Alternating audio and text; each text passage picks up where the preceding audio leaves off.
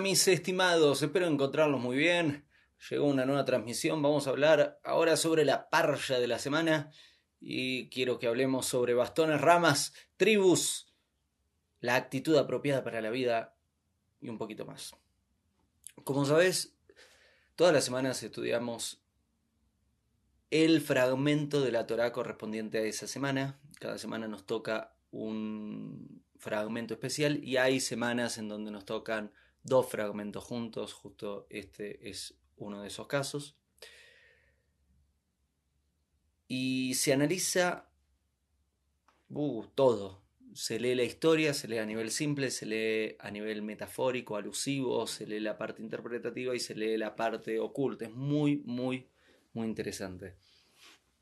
Eh, de lo que quiero hablarte en el video de hoy es sobre justo un tema que estuve estudiando el domingo ayer y hoy, que tiene que ver con la identidad de la tribu relacionado a uno de los nombres de la parya. Tribu en hebreo se dice Matet y Shabot. Shabot es una rama y Matet es un bastón. Significa, llamamos tribu a una rama y tribu a un bastón o al revés. A la, a la tribu la llamamos rama y a la tribu también la llamamos bastón. Entonces es interesante ponernos a estudiar cuál es la diferencia entre un bastón y una rama. Primero, una rama forma parte de el árbol, está unida al árbol y el árbol tiene muchas ramas, lo que nos implica de que habrán muchas tribus, pero todas pertenecen al mismo árbol. ¿Qué quiere decir? En desde el punto de vista de la Torah, cuando se hablan de las doce tribus de Israel, está hablando de que doce tribus bien distintas, cada una con, con su misión, con ciertos talentos, con cierta falta, pero todas pertenecen al pueblo de Israel. Hablando, llevando estos conocimientos a toda la humanidad, también te podría decir que todos los árboles forman parte del mismo bosque. Hay muchísimas naciones, no tenemos nunca que olvidarnos, no nos peleemos demasiado entre nosotros, es más, no nos peleemos entre nosotros. Formamos parte todos de una misión divina y no estaríamos acá si no fuésemos necesarios, si Dios no quisiera que estuviésemos acá. Entonces, tribu visto desde el lugar de la rama es unida al árbol, unida a su identidad. Ahora bien, cuando se rompe la rama, la rama se endurece y con esa rama endurecida se crea el bastón, que es la otra forma en la que llamamos a la tribu.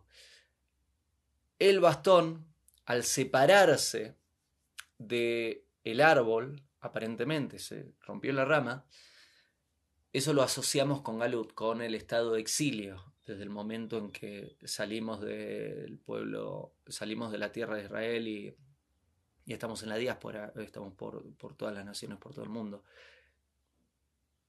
Y el bastón tiene una presa que no tiene la rama y la rama tiene una flexibilidad que no tiene el bastón. El bastón ya no está unido al árbol, sin embargo, el bastón pertenece al árbol y no debe olvidar entonces vamos con las interpretaciones en una forma más simbólica de lo que te estoy diciendo.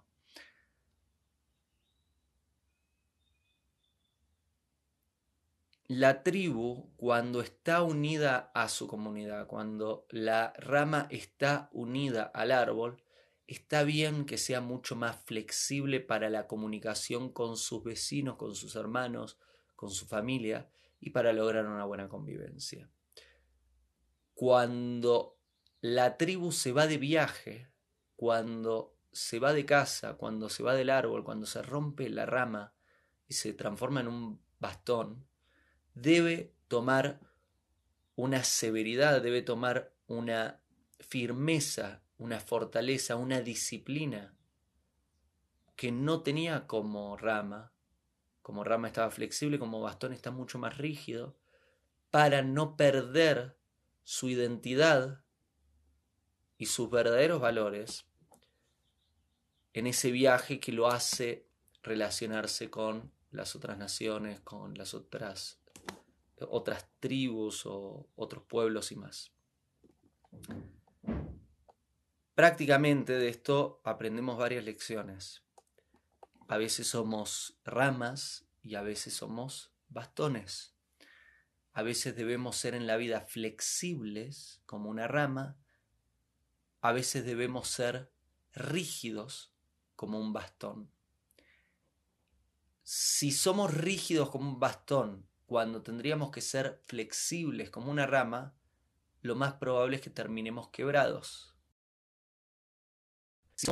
Flexibles como una rama cuando tendríamos que ser rígidos como un bastón, lo más probable es que perdamos la voluntad, que estemos haciendo algo que no tendríamos que estar haciendo, que nos estemos dejando llevar por un ambiente que no tendríamos que dejarnos llevar.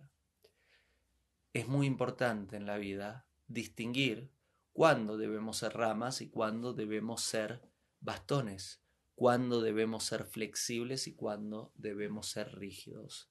Hay situaciones en la vida donde lo que aplica es la rigurosidad. No voy a poner en juego mi identidad y mis valores por la tentación de cierto momento o de cierta actividad. Eh, porque te están ofreciendo un dinero para hacer algo que, pero que no te gusta y te lo están ofreciendo. Entonces vos estás, ay, pero esto moralmente no me parece bien. Ay, pero qué bueno el, el dinero. Quizás ahí es una prueba de que tengas la fortaleza, la disciplina, la rigurosidad para mantenerte firme en tu lugar. Y sabes qué, no dejarte llevar por la tentación en ese caso. Ahora bien, hay distintas situaciones en las que debemos ser flexibles. Con tu pareja, estás en una comunicación diaria con tu pareja y lo apropiado es mucho más la flexibilidad y formas parte del mismo árbol. Son distintas ramas, pero forman parte del mismo árbol y no tienen que romper la relación porque hayan desacuerdos, sino tratar de ser flexible, escuchar a tu pareja, entender qué necesita tu pareja y dárselo. Hay situaciones donde debemos ser firmes y rígidos, hay situaciones donde debemos ser flexibles.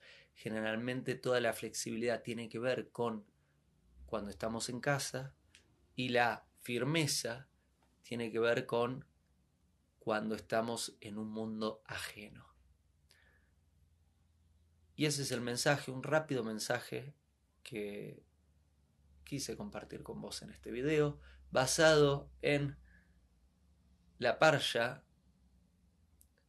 de la semana Matú que estamos leyendo esta semana.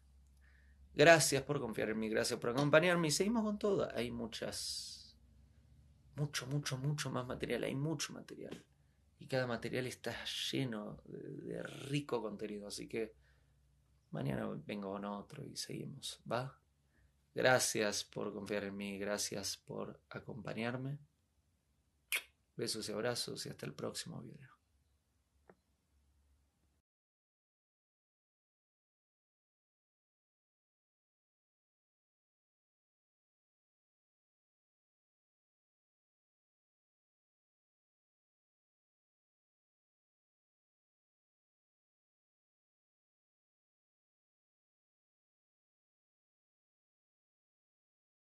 Hago esta rápida pausa comercial para agradecerte por oír mi podcast y pedirte que si te gusta lo recomiendes.